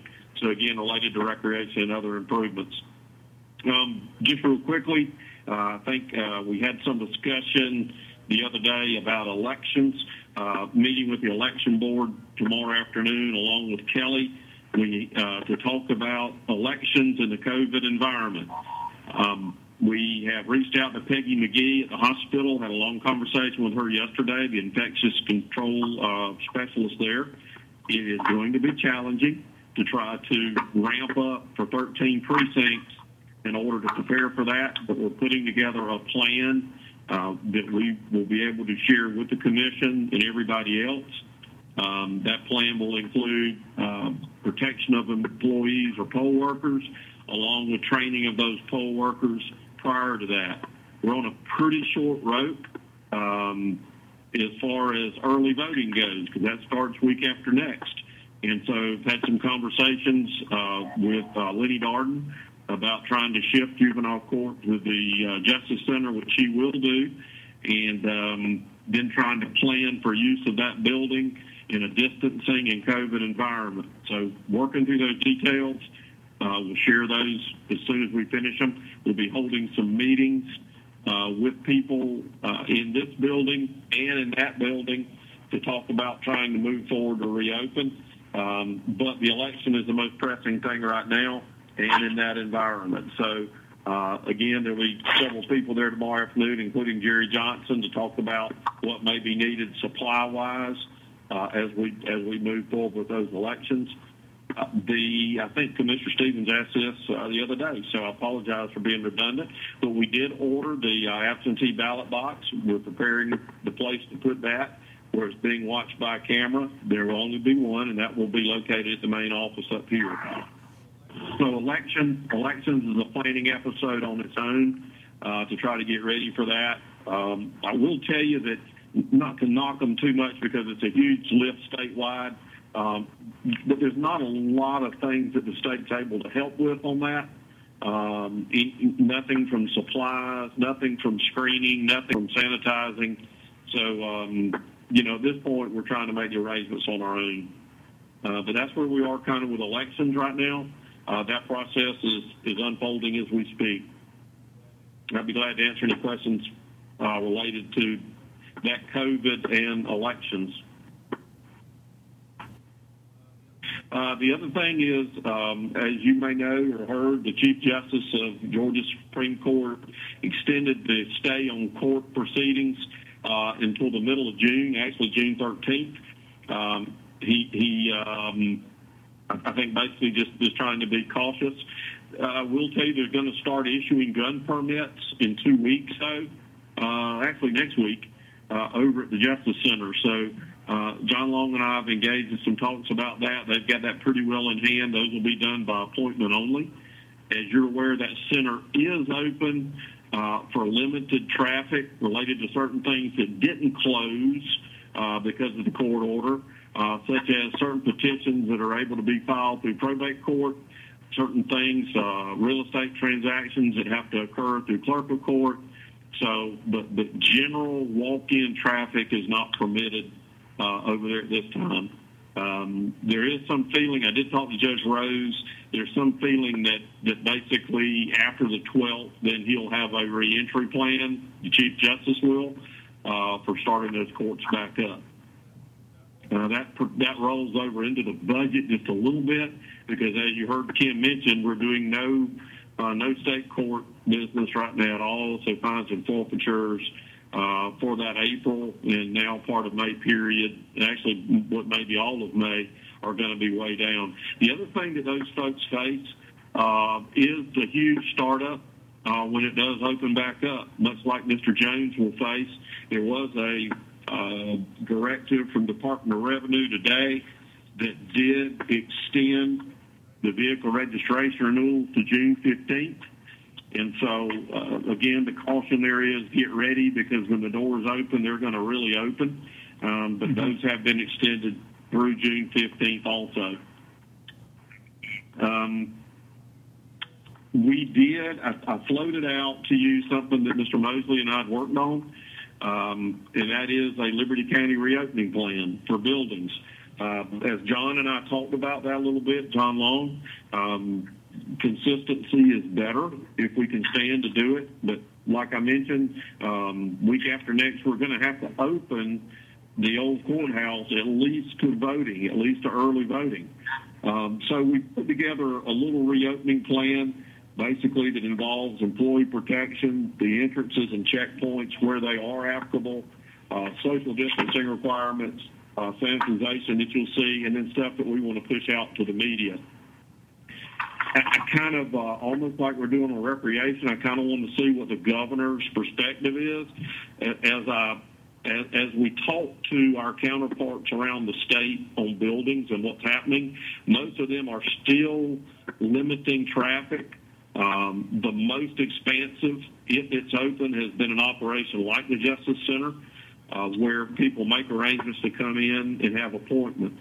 I I do see that, that whenever that timing is, following expiration of his order and direction by the commission, that we would start slow, uh, maybe uh, limiting the number of people that go into the tag office at one time, uh, limiting the number of people, in fact, that enter the building at one time, maybe also doing some uh, markings on the floor that Jerry and I have already talked about, where you have lobby space or counter space, and those folks aren't, uh, for our, for instance, in our office.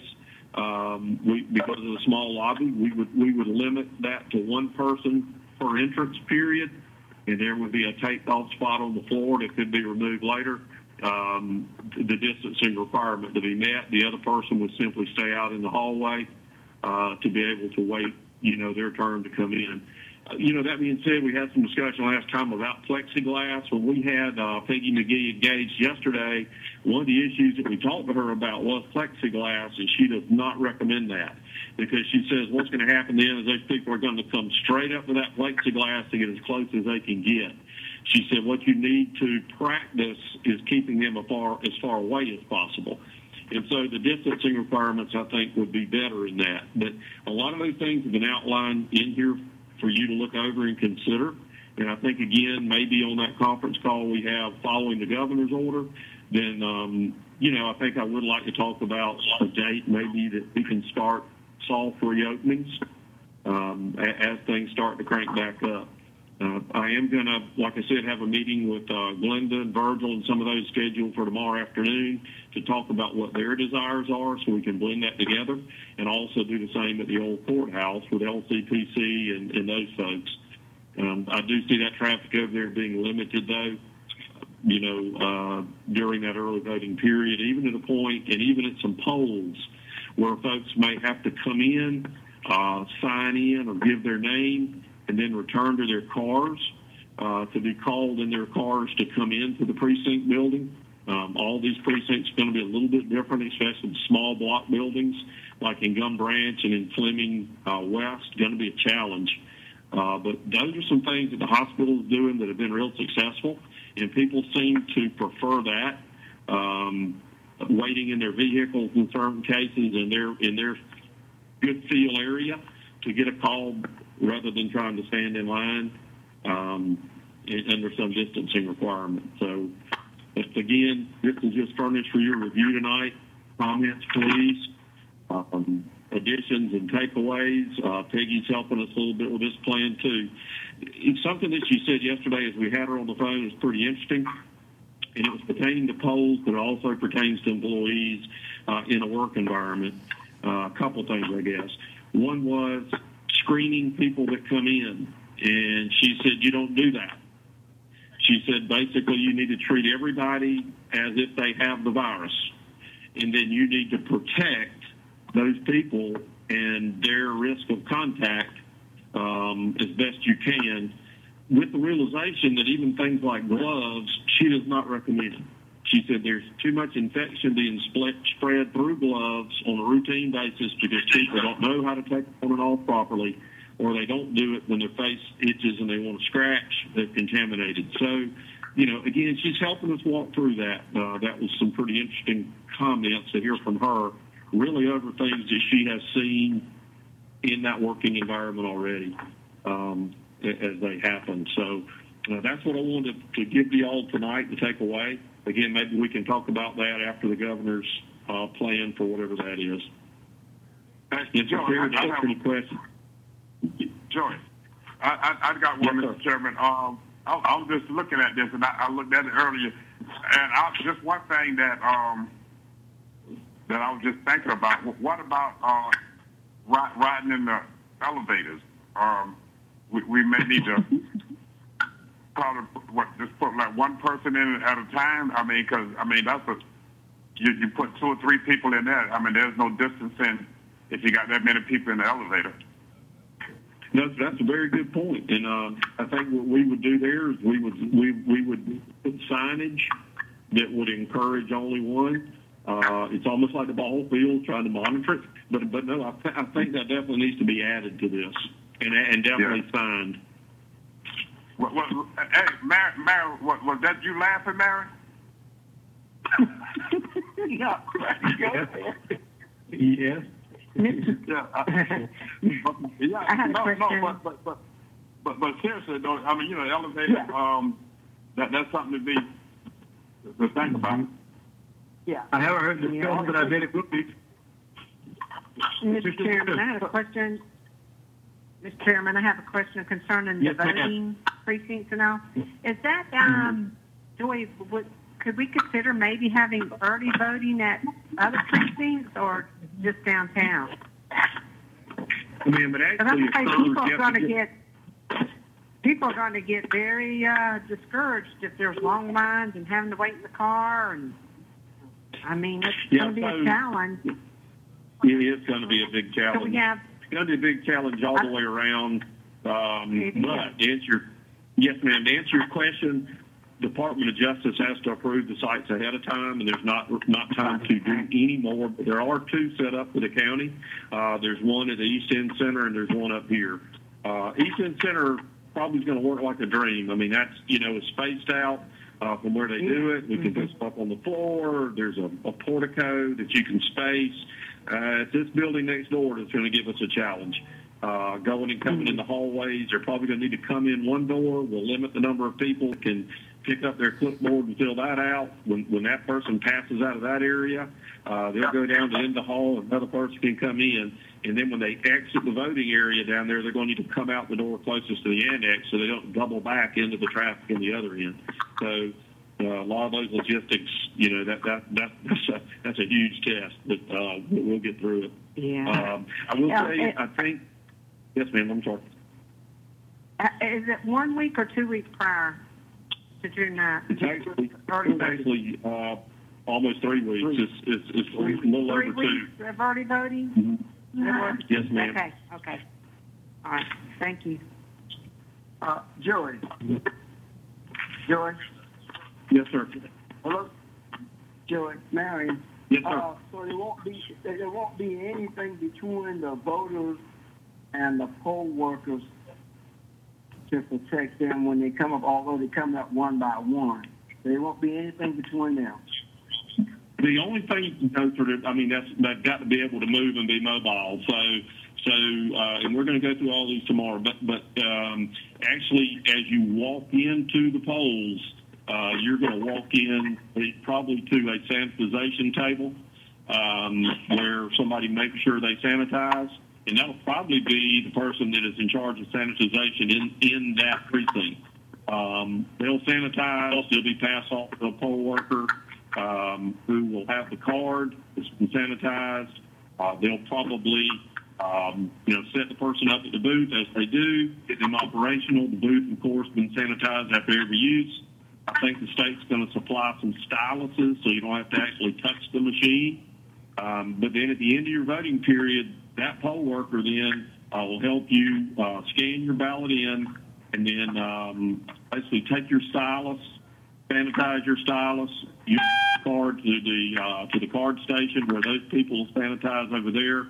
Um, the only thing that Peggy may recommend, and uh, we're making plans for it now, is that those people will have masks if you're a poll worker, if you're able to wear a mask. That's that's another problem that Peggy points out. Uh, is that all people are not able to do that. People with respiratory problems have an issue.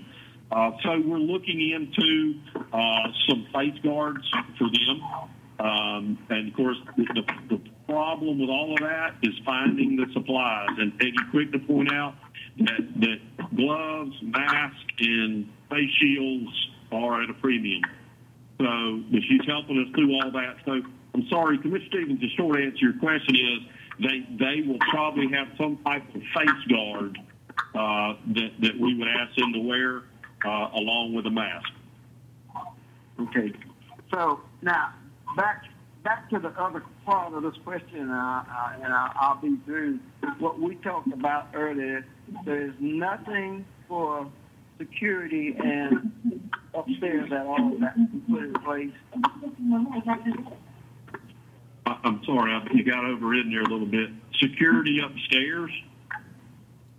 No, for the security downstairs and over at the Justice Center, whenever you we, we, we do open the doors, And like you said, and like the chairman said, don't fool ourselves that this thing is going away. Uh, there, there's nothing that will be put in place for protection otherwise for security at the annex, the justice center, and upstairs.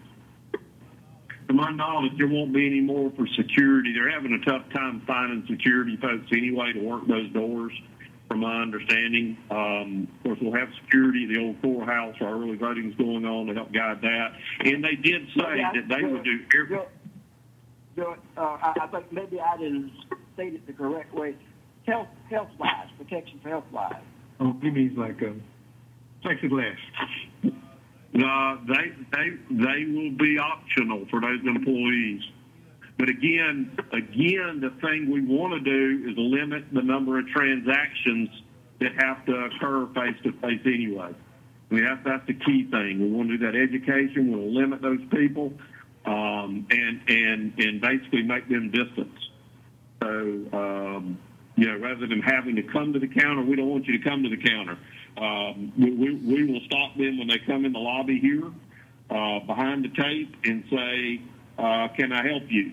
Uh, yeah, I came to pick up a job application. Well, you need to go around the corner, uh, to where those are being provided on the table, uh, outside of Laura's office, which is also distance. We're going to shut one of those doors and we're going to have those available outside. They'll actually sit in that hallway to complete those and then can put them back in the box. Uh, so what we want to try to do is limit contact period. But yes, sir, we will be providing uh, anybody at the counter, as you can see on this, will be provided a mask and or glasses uh, if, if they so desire. Uh, I, I hear you, but I kind of feel I, I'm, I'm thinking. I'll talk to Peggy too. People though, like I can. The deputies at the uh, Justice Center are a little bit different than than than say in the uh, annex building. Check with your check with your peers, please, sir, and see what they're Yeah, and I'm- contemplating. Yeah, I'm a little confused because we went from deputies and then reversed to safety. So, yeah, It's the the same, deputies are going to. the same thing. Yeah, he, he didn't mean safety. It, he meant protection. He was trying to say some kind of barrier or something between um, between the people at All the it desk. takes is one person. Yeah, I'm, I'm, I'm still lost. I apologize. Are you talking about safety for the deputies? for the deputies and upstairs. Okay, what, what, what is it we would want to do upstairs? Well, put some kind of shield up there. I don't care if it's portable or not, you know, because all it takes is for one person. Commissioner Stevens, other than shielding off the whole office up front, there's not a not a way to put a shield across that entire lobby. Um, if, if you think about it, the plexiglass that you see at the grocery stores, the people are asked to stay behind the plexiglass, right? So if the people are asked to stay behind the plexiglass, they can be asked to stay behind the tape. And if that person refuses to stay behind the tape, then they'll be removed.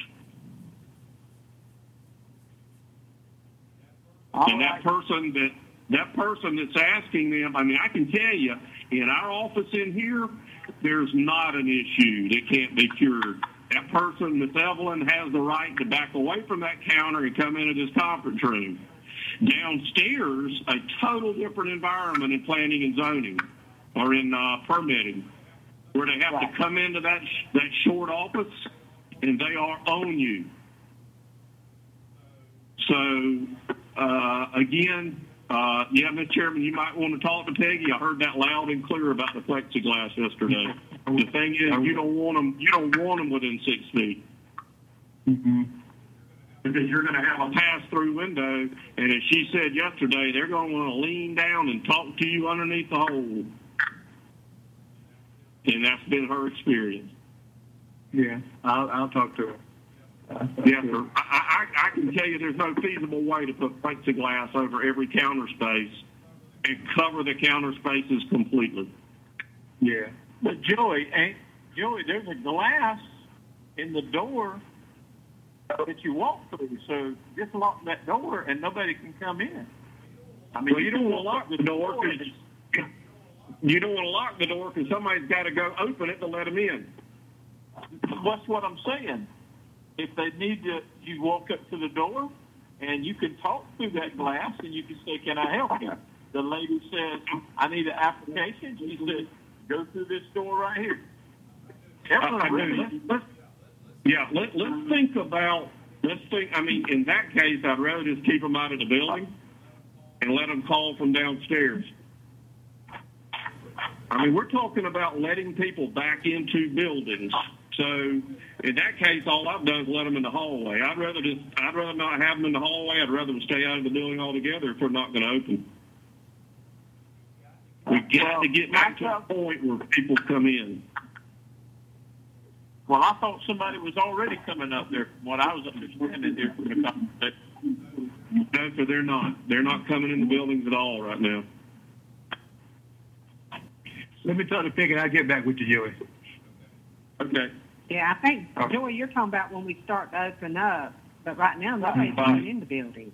Is that correct? No, they're not even. I'm talking about when you introduce, yeah, when you reintroduce Yeah. people to the buildings. Right. Oh, yeah. well, God, when that I agree with that's the, supposed to, yeah. Yeah, I ain't, I thought you was letting them in already. no, No, sir, they're they're not not coming. in at all. No. It's closed Good. off. Good thing. Yeah. There should be nobody going in there to see Evelyn, Miss Evelyn, and at this point, well, Well, I know I hadn't been up there, and that's why I hadn't been up No. there. I thought it was, I thought you done opened up something. No, sir, no, sir. no, you can, no, you can get in if you needed to, but, uh, Yeah. I I do see people buy. trying to, with, with, with the, with the plexiglass up, I do, because a lot of people are using those, shields or whatever, more people try to get closer to the counter. Yeah, again, for instance, up here, trying to hang plexiglass all the way around both sides of this counter is, is really not practical. No, no. Uh, Hey, just, uh, uh, just a quick question. This, uh, Justin, and is, is there any way possible we- we could put something like down on the ground, like uh, a line or something, tell them not to move? Because I know, uh, when was that? Last week when I had to come, I did see the sign uh, up, but I I don't know if, if a lot of people pay attention to it. From from my experience, like e- even with my business, I have signs posted, and they walk right by 'em, and I have them posted on the window. So, Yeah. so is there any way possible we could put like some striping or something down on the floor, some temporary striping? At least that. Yes. And we're looking at that. Yes, that's part of the plan. With Jerry and I've already, uh, he's already got the outlet for it. And that, that would be our plan once we reopen in every building. In fact, well, again, when you think about it, using this office and Paul's office as an example, there wouldn't be but one person let in this office at a time because of the distancing requirement. And we'd back away from that counter probably six, eight feet and have a tape there. So you, once you even came in, the one person that could come in, uh, have to stay back six or eight feet from that mark on the floor. Yes, sir. Thank you, sir. So y'all look, look that over and um, give me any other thoughts that you got, and we're going to go ahead. I know we're going to need uh, the marking tape and the sanitizer. We've already kind of got those on order and uh, specified out because any way that we go, we will need those tapes and uh, and that sanitizer. So again, trying to find the sanitizer at a, at a premium, but uh, but we're working through it. Hey, Joey. Yes, sir. Joey, one more thing. Um, how many handicap accesses are they into the old courthouse?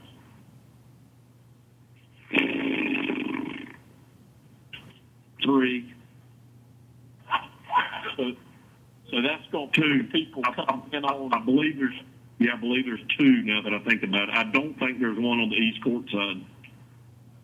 To Well, that's what I'm If you got, if you're gonna have to do something there, you you gonna, I mean, people that's handicapped or wheelchair accessibility or whatever on walkers, if they come up, they'll have to go probably back out. And I'm just trying to think, we may have to put something up about uh, parking. You know, where people don't have that far distance to go up there Yeah, to you're uh, right. vote. That's a, I know that's a very everybody good. does get on top of one another, and I didn't know. I know there was one um, handicap spot up there in the Main front. I just, Yeah. yeah, I don't think there's one on the other side, and you go. I don't think so either. Folks, right, you're gonna want people coming in in a wheelchair, but you'll want them going back out the other side. Um, and I know that's going to create a little bit of a hardship because then they got to, wherever they came in at, they're going to have to roll all the way back around. But I don't know. I wish we could Yeah. get that moving. That, that's something we need to try to work on in 2021, getting that early voting moved somewhere else because these other spots, people can get out of their car, go across the parking lot, and go right into the building. So, um, whatever we got to do, we need, we're going to need to address that, even if we have to get the governor to come down. well, you, you know, you bring up you bring up a great point, and that is uh, about accessibility for handicap, and that may be an exception, um, but it's also uh, brings up that the other issue with with these elections, and that's that's workers. Period. Poll workers. Period. That's something we're going to be talking about uh, tomorrow afternoon with that board uh, because it's going to, as we talked about, take more workers to help these folks so they don't have to wait. Connie brings up a great point. You know, and, and then you get into the voting machine thing altogether. That whole process, as y'all know, and you've seen it, uh, was going to be a long process anyway. Now we've got all the absentees, and now you got this, and it's it's really it's really a challenge on its own. But we're going to get there. We'll get through it. So listen, I appreciate the comments on this, and uh, Joe and I will look at those. We'll, we'll put them in here. We'll certainly, uh, Mr. Chairman, let me know when you talk to Peggy and uh, Okay. anything else that, that we can recommend there, Commissioner Stevens. I mean, any, anything that you got. Um, y'all, y'all know this place uh, better than better than a lot of us. So, um, yeah. Joe, be we Joe, once, once we reopen, we tape off on the hallway some too. You know. uh, Joey, Joey, uh, Joey, since you're going to be attending that meeting tomorrow afternoon, would you ask the board over there, do they anticipate counting the absentee ballot before the poll closes? I don't think they can. I thought they had to wait. I thought I saw in the governor's No. thing that you have to wait until seven. No, no, you don't. All you got to do, all Okay, I'll- that board has to do is is is uh, get permission, and they can Well, start I'll start- anytime after twelve o'clock. Okay, I'll certainly ask that question. Yes, sir. Yeah. Okay. All right. Uh, the only other thing is just to remind you of the calendar that you've got there, and we are having a little budget work session uh, starting at nine on Thursday. Uh, social distancing here won't be open to the public. We did let Mr. Parker know in case he want to come work through that with us, and then the committee will meet back again, or the commissioners that come will meet back again. Uh, anybody that wants to on Friday morning from nine to twelve. Then we can see kind of how far we get there. Uh, I will tell you that there's, I think we mentioned uh, the other day that there was going to be a, a test site set up this week by uh, Department of Public Health from 8:30 to 11:30 at Schumann. Uh, that is set up to occur. However, uh, Department of Public Health has decided that going forward, they only want to do uh, one site a day. What, what was happening? What's happening actually? Uh, uh, Thursday is they're going to do here in the morning and long in the afternoon. And I think now they're anticipating the numbers. So starting next week, it's going to be on Wednesdays, and it'll run from Wednesday at two at 10:30 to 2:30 uh, at those sites. So those are free testing sites, open to the public. They can come. Uh, probably need to be prepared to wait just a little bit. But uh, we'll we'll see how that works out. But I to let you know there. I just found out today there had been a change in that also, starting next week. And, Mr. Chairman, that's all I had. I, I certainly do appreciate your patience. Thank you. Anything else we could have? Right. Uh, hey, Joey, I, I just have one question. Uh, do, do we have uh, a number on how many people have been tested, in, I guess, in the last week with, with these uh, mobile sites? I, I don't, but I can reach out. In fact, we have a call tomorrow uh, with Dr. Davis, and I can reach out in advance of that to see if if uh, if he can get us that information. Because diversity did a drive-through also. Diversity is uh, doing testing. Right, right. They got Right. a bunch of testing kits, a lot, and you know, I I think our numbers will go up, but uh, I don't know Yeah. that they're serious numbers. But uh, yeah, I, numbers are numbers. But uh, yeah, those those kits are coming pretty readily available right now than before. So we're probably going to see our numbers spike Mm-hmm. because they, they've opened it up now for anyone to be tested. Yeah. any and all could be tested. So you don't even have to have the symptoms. Mm-mm. Yeah, I believe I'm gonna go get tested. A lot of people have. A lot of people have. A lot of people are. Yeah. But uh, What- I, what, what, what Commissioner, what, what though is the, the, I call it the quick, uh, finger stick test. That's the one that's questionable reliability on the little quick test. If you do the nose one, or the throat one, you're pretty good with those. But, uh, Yeah. the little quick finger stick test, that's the one where the reliability is questionable. Right. Okay. And I don't know that they knock the numbers off once somebody, you know, we've been stuck on 37 for a couple of weeks. Do they, in two weeks, they should knock those, the num, knock you off if maybe you've uh, recovered or you quarantined. I, don't- I don't know how they're doing those numbers. I don't know how to do that, yeah. Uh, yeah. Yeah. Yeah. Yeah. Right, and, and Because Mr. at Chair, the I 37, was somebody asking- should have got well. But I think anyway. it's for- for. Right, and, and the reason why the reason why I was asking that question is because I, I think I asked you to, uh, you know, in the beginning when everything was going on, just to to kind of uh, monitor our numbers here in the community, and just like Commissioner Thrift was just saying, you know, it, it's a good thing we've been stuck on, on this number for a while, but with the increased testing, you know, that there's also a possibility that our numbers can increase.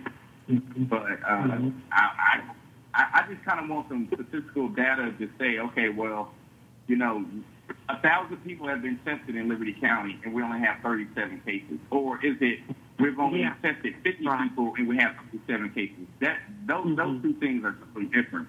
So it, it's kind Right, of difficult exactly for us right. to kind of really right. So it's kind of difficult for us to kind of really monitor it by just the numbers of people who who uh, who've been affected. So I, I, I Yeah. just want to know how many people really have been tested in Liberty County, and and and I, Yeah. I know they have to have that, those type of numbers some somewhere somehow because they're they're not sitting out But I and not giving a number on, Well, on now that people. now that there are different testing sites, are they all giving their numbers to the health department?